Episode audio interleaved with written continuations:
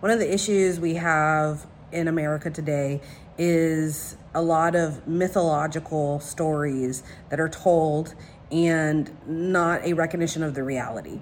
One of those myths is that the founding fathers were amazing people who all got along and they did amazing things for our country. When in reality, a lot of them were not good people.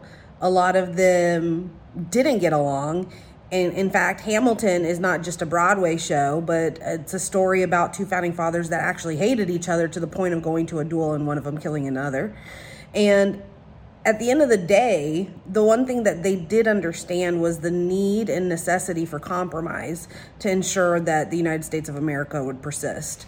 Originally, the country was founded using the Articles of Confederation. We didn't have a constitution. That was done after our first attempt that failed. And it took a long time for the Constitution to be approved. Why? Because the states and people didn't get along and they wanted to ensure their autonomy.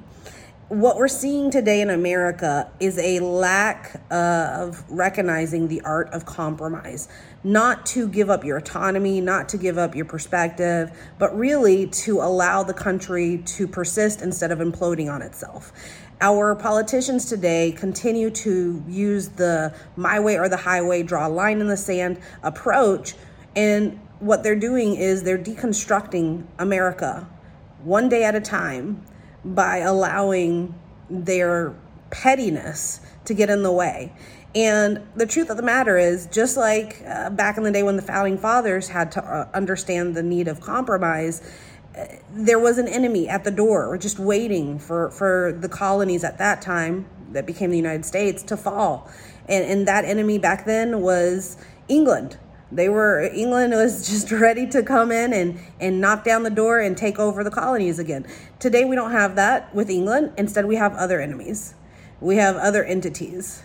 Putin said to Texas, if you want to secede, we got you. It's literally, we are back at square one.